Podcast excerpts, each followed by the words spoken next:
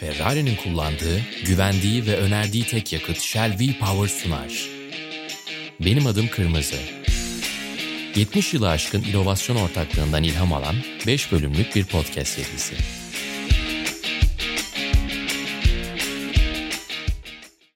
Sokrates ve Shell ortaklığındaki podcast serimiz Benim Adım Kırmızı'nın ikinci bölümünde ben Malis Elişik yine Barkın Kızıl'la birlikteyiz. E, bu kez Ferrari'nin şampiyon pilotu John Surtees'i ve benzersiz başarısını konuşacağız. Hoş geldin Barkın. Hoş bulduk. İstiyorsan direkt başlayalım John Surtees'in çocukluk yıllarından ve motor sporları aslında ona ve tabii ki e, ailesine nereden gelmiş ondan başlayalım. Evet aslında DNA'sında motor sporları, yarış tutkusu olan bir isim John Surtees.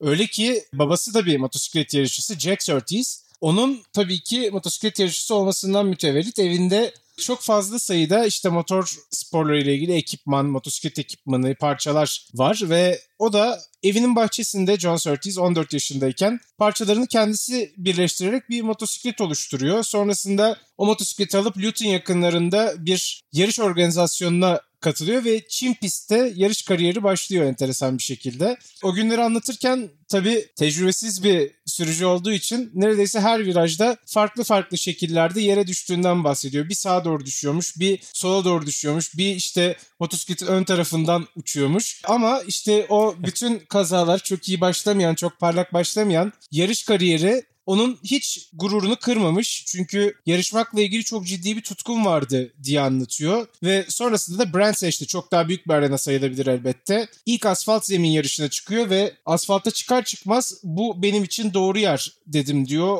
Asfalta aşık oldum diyor John Surtees. Ve sonrasında da zaten kariyerini şekillendiren olaylar tamamen bildiğimiz asfalt pistler üzerinde gerçekleşiyor. Öyle ki işte İtalyan takımı Envy Augusta John Surtees'i hemen keşfediyor çok erken bölümünde kariyerinin ve İtalya'ya davet ediyorlar kendisine. Surtees hatta bu daveti kabul etmeden önce biraz düşünüyor çünkü o zamanın en hızlı motosikleti Girera. Ancak Girera'da mevcut dünya şampiyonu var ve kendisinin yer alması çok kolay gözükmüyor. Bu sebepten de daveti kabul ediyor. İtalya'ya gittiğinde de enteresan bir macera tabii aslında onun için. Öncelikle onu Monza pistine götürüyorlar ve bir bakıyorlar ki Lesmo virajlarında tamamen yapraklar virajları kaplamış durumda ve bu şartlarda motosikletle test yapmasının imkanı yok. O da onaylıyor bunu bu şartlarda olmayacağını ve sonrasında takımla beraber Modena'ya gidiyorlar. İtalya'daki bir başka önemli piste gidiyorlar. Modena'ya ulaşır ulaşmaz adeta gök yarıldı diyor John Surtees kendi tabiriyle ve bardaktan boşalırcasına yağmur yağmaya başlıyor. Yani Envy Augusto ile olan o testi gerçekleştirememesi için türlü türlü engel çıkıyor karşısına ilginç bir şekilde. Ama o da diyor ki mutlaka yağmurlu yarışlar da çıkartacağız. Dolayısıyla bu testi yapalım. Ve testi çıkıyor Modena pistinde. Motosikletin özellikle sesine çok tutulduğundan bahsediyor kendi röportajında. Ve o testin sonucunda da elbette son olarak imzanın atılması için ya da işte kararın verilmesi için Kont Domenico Augusta ile konuşması gerekiyor. Takımın sahibiyle konuşması gerekiyor. Zaten Augusta takımı bir havacılık şirketinin devamı. Sonrasında motosiklet üretmeye başlıyorlar elbette. Ofise gidiyorlar. Kontun ofisine gidiyorduk diyor. Huzura çıkıyorlar. Aynen mi? huzura çıkıyorlar tam anlamıyla. Orada diyor işte Enzo Ferrari ile olan benzerliğini görmüş oldum aslında diyor. Tabii ki önce Kont Domenico Augusta ile tanışıyor ama sonrasında Ferrari ile görüşmeyi yaptığı zaman tarzlarının ne kadar benzediğinden bahsediyor. İkisi de işte çok fazla aydınlatılmayan, hafif loş ışıklı bir ofiste karartma gözlükleriyle oturuyorlardı diyor. Tarz olarak çok yakın iki patron olduklarından bahsediyor ve böyle de başlıyor aslında Augusta ile hikayesi, motor spoiler hikayesi John Surtees'in. Evet yani çok erken bir şekilde keşfediyor olmaları bence çok belirleyici. Çünkü benzersiz başarısız dedik zaten podcast'in girişinde. Motorsporları tarihinde hem motosiklette yani iki tekerde hem de dört tekerde Grand Prix dünya şampiyonu olan başka kimse yok. Ki bunun yanına yaklaşan da kimse olmadı. Çok acayip uçuk bir başarı gibi görünüyor.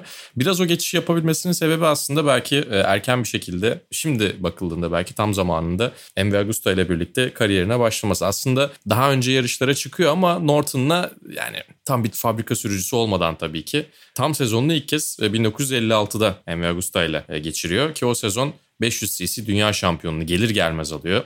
Tabii hem İtalyanlar için çok ciddi bir başarı bu. Hem de John Surtees için gelir gelmez e, o başarıyı elde etmek gerçekten takdir edilesi bir performans. Sonrasında 1958 ve 59'da hiç yarış kaybetmeden 2 350 cc 2 de 500 cc şampiyonluğu kazanıyor ki o zamanlar zaten e, sürücüler birden fazla kategoride yarışabiliyordu. 2 yıl boyunca çıktığı her yarışı kazanıyor ki çok acayip bir performans bu. Tamam şimdiki kadar fazla yarış yok belki ama yine de özellikle mekanik anlamda çok fazla belirsizliğin olduğu ki yani 2020 MotoGP sezonu için bile aynı şeyi söyleyebilirsiniz. O dönem çok daha fenaydı.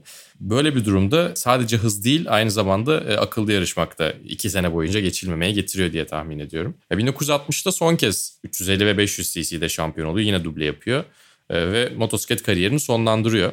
O geçiş biraz aslında o dönem olan şeylerden bir tanesi Barkın. Sen de biliyorsun. Evet tabii önemli olan faktörlerden bir tanesi herhalde tehlikeler. Tehlikelerden dolayı işte yani iki teker elbette daha tehlikeli ki o zamanın şartları düşünüldüğünde belki bugünden de daha tehlikeli olsa gerek. Çok fazla isim dört tekere ve Formula 1'e devam etmek istiyor. Tabii burada aslında yarışçılık bir kere size işlediyse ya da bu konuda yeteneğiniz varsa hani altınızdaki aracın ne olduğunun çok da önemi olmayabiliyor bazı büyük önemli isimler için. Herhalde bu da geçişi kolaylaştıran faktörlerden bir tanesi olsa gerek. Yani hem öyle hem de tersini yapmak belki çok daha zor. Yani dört tekerden evet, iki tekere geçiş daha farklı. Ama yani yine de şey senin de söylediğin gibi. Yani tehlikeden motosiklet yarışlarının tehlikesinden bir adım uzaklaşabilip daha güvenli bir yere gidiyorsun ama gittiğin yer de çok güvenli bir yer değil. Ama şöyle bir şey ortaya çıkıyor burada. Motor sporları tutkusunu bırakmak istemiyor kimse. Bu geçişi yapanların hiçbiri yani bunu çok daha çeşitlendirebiliriz de. Yani sadece iki tekerden dört tekere geçiş değil. Farklı seriler, farklı disiplinlere geçiş çok yaygın aslında motorsporları tarihine baktığımızda. Bazen zorunluluklardan bazen tercihlerden dolayı ama bir şekilde o yarış duygusundan kaçamıyorsunuz. Bir şekilde o e, kompetitifliği korumanız gerekiyor ve e, o da soluğu Formula 1'de alıyor. John Surtees bu isimlerden ilkiydi aslında öyle söylemek lazım. Hatırı sayılır isimlerden. Özellikle şampiyon olarak giden birisi olarak. Ondan sonra gelen şampiyonlar yine iki teker üstündeki Gary Hawking ve Mike Haywood gibi sonrasındaki pek çok isim gibi onlar da otomobile geçiyorlar.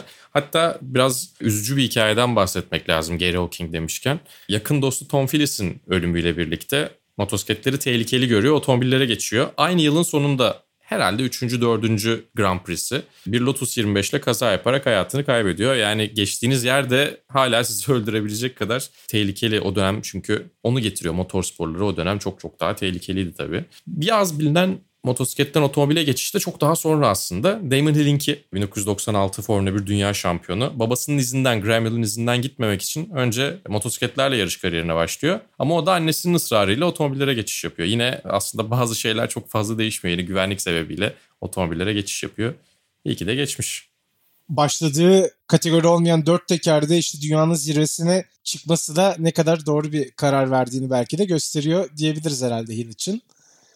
Aslında Formula 1 sezonuna tekrar daha doğrusu Formula 1 kariyerine odaklanmamız lazım Surtees'in bu noktada. İlk iki tam sezonunda farklı markalar ve bağımsız Yamaha Credit Racing takımıyla yarışıyor ve sonrasında buradaki performansları onu Ferrari'ye getiriyor.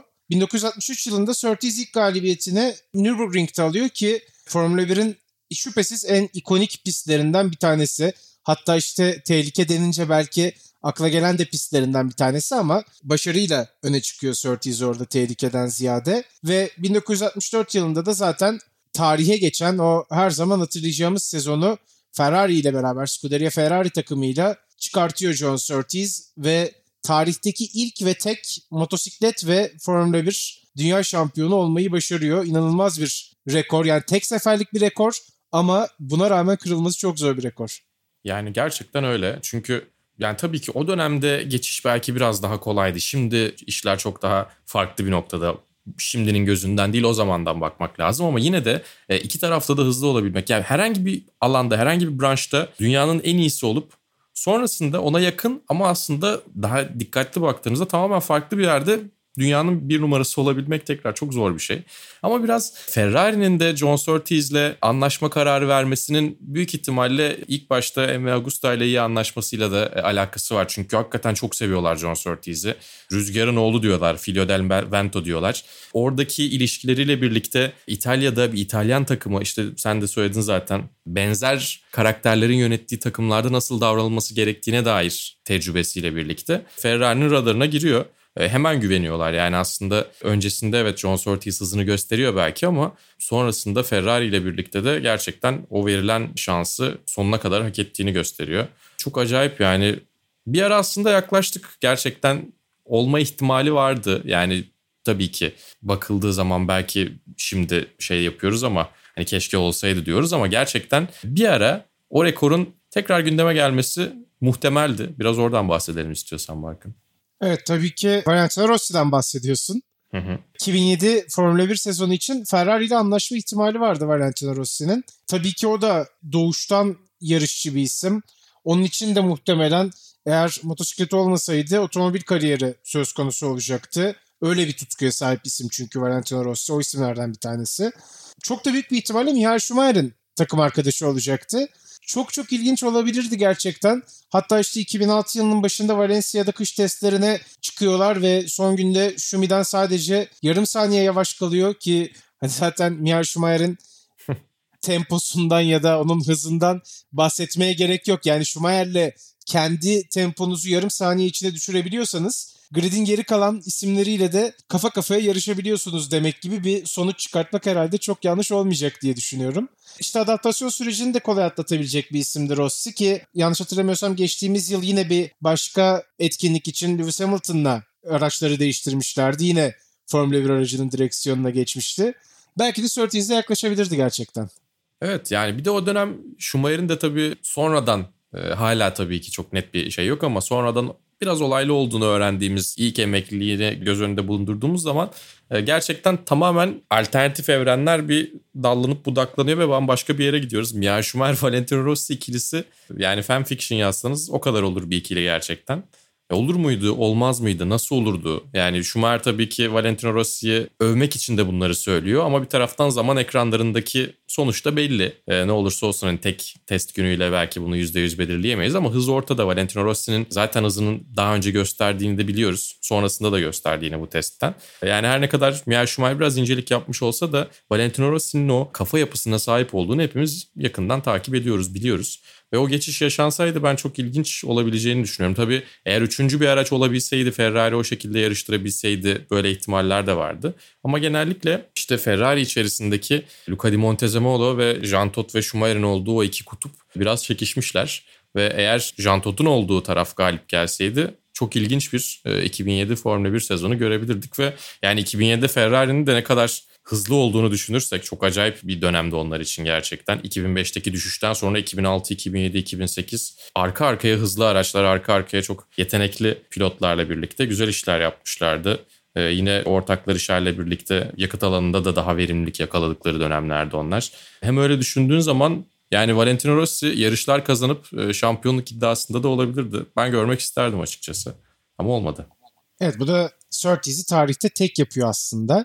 John Surtees Ferrari birlikteliğinin enteresan dönüm noktalarından ya da işte hatırlarda kalıcı anlarından bir tanesi de Scuderia Ferrari takımının bir Formula 1 yarışında kendi rengiyle, kırmızıyla, o özdeşleşmiş rengiyle çıkmadığı yarışlarının John Surtees dönemine denk gelmiş olması. İşte Enzo Ferrari İtalyan federasyon yetkilileriyle bir anlaşmazlık içine giriyor ve beyaz ve mavi renklerle yarışa çıkıyor. Hatta John Surtees'in kaskı da işte beyaz zemin üzerine açık mavi çizgili enteresan bir kaskı var onun da. Hatta Goodwood Festivali'nde 2014 yılında Kim Raikkonen'le arka arkaya turlar atıyorlar. Surtees'in kaskı daha böyle bir film pilot kaskı gibi. o da enteresandı görmesi. Doğru. Hemen aklıma geldi. Tabii bu açıdan da aslında Ferrari tarihine geçen çok farklı bir açıdan geçen isimlerden biri oluyor John Surtees herhalde. Evet yani o fotoğrafı gördüğünüz zaman diyorsunuz ki bu 1964 sezonunun son iki yarışından bu fotoğraf. Yani hiç ciddi anlamda böyle işte galerileri karıştırmış fotoğraflara, şunlara bunlara küçük detaylara hakim olmanıza gerekiyor. Çok belirleyici bir görüntü ve gerçekten de ilginç. Yani kırmızı renk dışında Scuderia Ferrari takımı hiçbir zaman yarışmıyor. O iki yarış hariç. Onun dışında tabii ki işte birkaç farklı bağımsız ya da işte privateer Ferrari'ler var işte Olivier Gendebin zamanında sarı renkle e, yarışıyor. E, ama senin de söylediğin gibi yine İtalyan Federasyonu ile anlaşmazlığa giriyor. O dönemde de Ferrari'nin bu e, Amerikan pazarındaki satışlarını arttıran, dayanıklılık yarışlarında boy gösterip kazanan ve bu pazardaki satışları arttıran North American Racing Team var, NART. Ve onlar da tabii Amerikan yarış renklerini taşıyor. Mavi beyaz. Ve o son iki yarışta e, o iki rengi kullanarak yarışıyorlar. Çok da güzel görünüyor bu arada. Yani biraz farklı tabii ki ama bakıldığında böyle bir insanın dikkatini çekiyor. Ama tabii ki yani ne olursa olsun öncesi ve sonrasında da kırmızı bir şekilde devam ediyorlar. Yani kısa süre içerisinde çözülüyor. İtalyan yetkililer de çok uzatmamışlar. Ferrari ait olduğu renge geri dönmüş. Ki zaten o sezonun son yarışı da çok acayip. Biraz onu da alalım senden Barkın. Tabii şampiyonluk yarışı 1964 Meksika Grand Prix'si. Şampiyonada John Surtees'in iki büyük rakibi var. Bunlardan biri Jim Clark, diğeri Graham Hill. Bu isimler tamamen şampiyonluk şansları devam ederken geliyorlar Meksika'ya. Ve işte bu yarışın aslında belirleyici yarış olması söz konusu. Şampiyona lideri Hill Lorenzo Baldini ile bir kaza yapıyor pist üzerinde ve vakit kaybediyor. Aracı da ciddi anlamda hasar alıyor. Ve bu durumda Jim Clark galibiyet fazlasıyla aslında Hill'i geçerek şampiyonluğa gidiyor. Fakat onun da otomobilinde bir yağ sızıntısı ve sonrasında motorun durması yarışını sona erdiriyor Jim Clark'ın. Ve John Surtees'e de kapı açılmış oluyor bu anlamda. Tabii o noktada Scuderia Ferrari takımının da bir takım emri var. Son turda Lorenzo Bandini'ye takım arkadaşı John Surtees'e yol vermesi emri gidiyor diyelim ve Sonrasında Surtees de yarışı ikinci bitiriyor bu geçişle beraber ve bir puan farkla dünya şampiyonu oluyor. Yine Ferrari tarihindeki aslında yakın şampiyonluklardan bir tanesi. Bir diğerini de bu seride benim adım Kırmızı'da konuşacağız elbette. Öyle bağlayalım. Ee, çok acayip bir sezonun son yarışı ama tabii o dönem canlı yayınlar şunlar bunlar bu kadar spor dünyasında bile çok fazla yokken belki hatırasını yakalayabileceğimiz çok ciddi bir görüntü yok. Ciddi dramatik bir final yani baktığın zaman 2007'ye çok benziyor. Ve John Surtees'in mağlup ettiği iki isim Jim Clark ve Graham Hill inanılmaz adamlar zaten. Kesinlikle hak edilmiş bir şampiyonluk ve bunun ne kadar büyük bir başarı olduğunu da tartışmaya gerek yok. Dolayısıyla John Surtees'in şampiyonunun da ne kadar kıymetli olduğunu biliyoruz ama Ferrari adına da yarışın gizli kahramanı gerçekten Lorenzo Bandini. Önce startta Graham Hill de kaza yapıyor. Onun aracını hasarlı bir şekilde yarışa devam etmesine neden oluyor. Ardından John Surtees'e e, yol vererek ikinci sıraya yükselmesini sağlıyor John Surtees'in ve yalnızca bir puan farklı dünya şampiyonu oluyor Graham Hill'in önünde John Surtees. Yani çok güzel bir son yarış, çok güzel bir hikaye ama tabii ki daha canlı bir şekilde izlemek isteyeceğimiz yarışlardan bir tanesi. Ama tabii ki onlara çok fazla ulaşabilmek mümkün değil. Sadece biraz hikayelerden anlatılanlardan, raporlardan görebiliyoruz. Bu arada o yıl şampiyon olan otomobili de bir videoda görebilirsiniz. Fernando Alonso ile beraber bir araya getiriyorlar John Surtees'i ve işte iki otomobili kıyaslıyorlar kendi aralarında. Fiorano pistinde konuşuyorlar daha doğrusu öyle diyelim. İşte 1964 Ferrari aracının kokpitine Alonso biniyor. O, o günün Ferrari aracının kokpitine John Surtees biniyor. Enteresan bir video. YouTube'da bulabilirsiniz onu da tavsiye etmiş olalım. Ferrari tabii değerlerine sahip çıkıyor aslında bu anlamda gerek işte ilk bölümde konuştuğumuz Jose Froilan Gonzalez gerek John Surtees sık sık Ferrari'nin etkinliklerinde yer almaya devam ediyorlar. Tarihteki çok büyük şampiyonlar bunlar. Hı hı. Ya bir de şöyle bir durum var. Yine hep bahsettiğim şeylerden bir tanesi oydu. Ayrılıklar genelde buruk oluyor ki John Surtees'in Ferrari'den ayrılışı da benzer şekilde. Ama sonra zaman geçtikçe o Ferrari büyüklüğüyle birlikte aradaki şeylerde biraz... Evet buzlar eriyor gibi oldu. Buzlar eriyor. Aynen öyle. Sokrates ve Shell ortaklığıyla karşınıza getirdiğimiz podcast serimizin ikinci bölümünü burada noktalıyoruz. Benim adım Kırmızı. Geri kalan üç bölümünde de yine Ferrari ve Shell'in başarılarına ve tabii ki Ferrari tarihine, biraz daha yakın tarihine e, şöyle bir bakış atacağız hep beraber.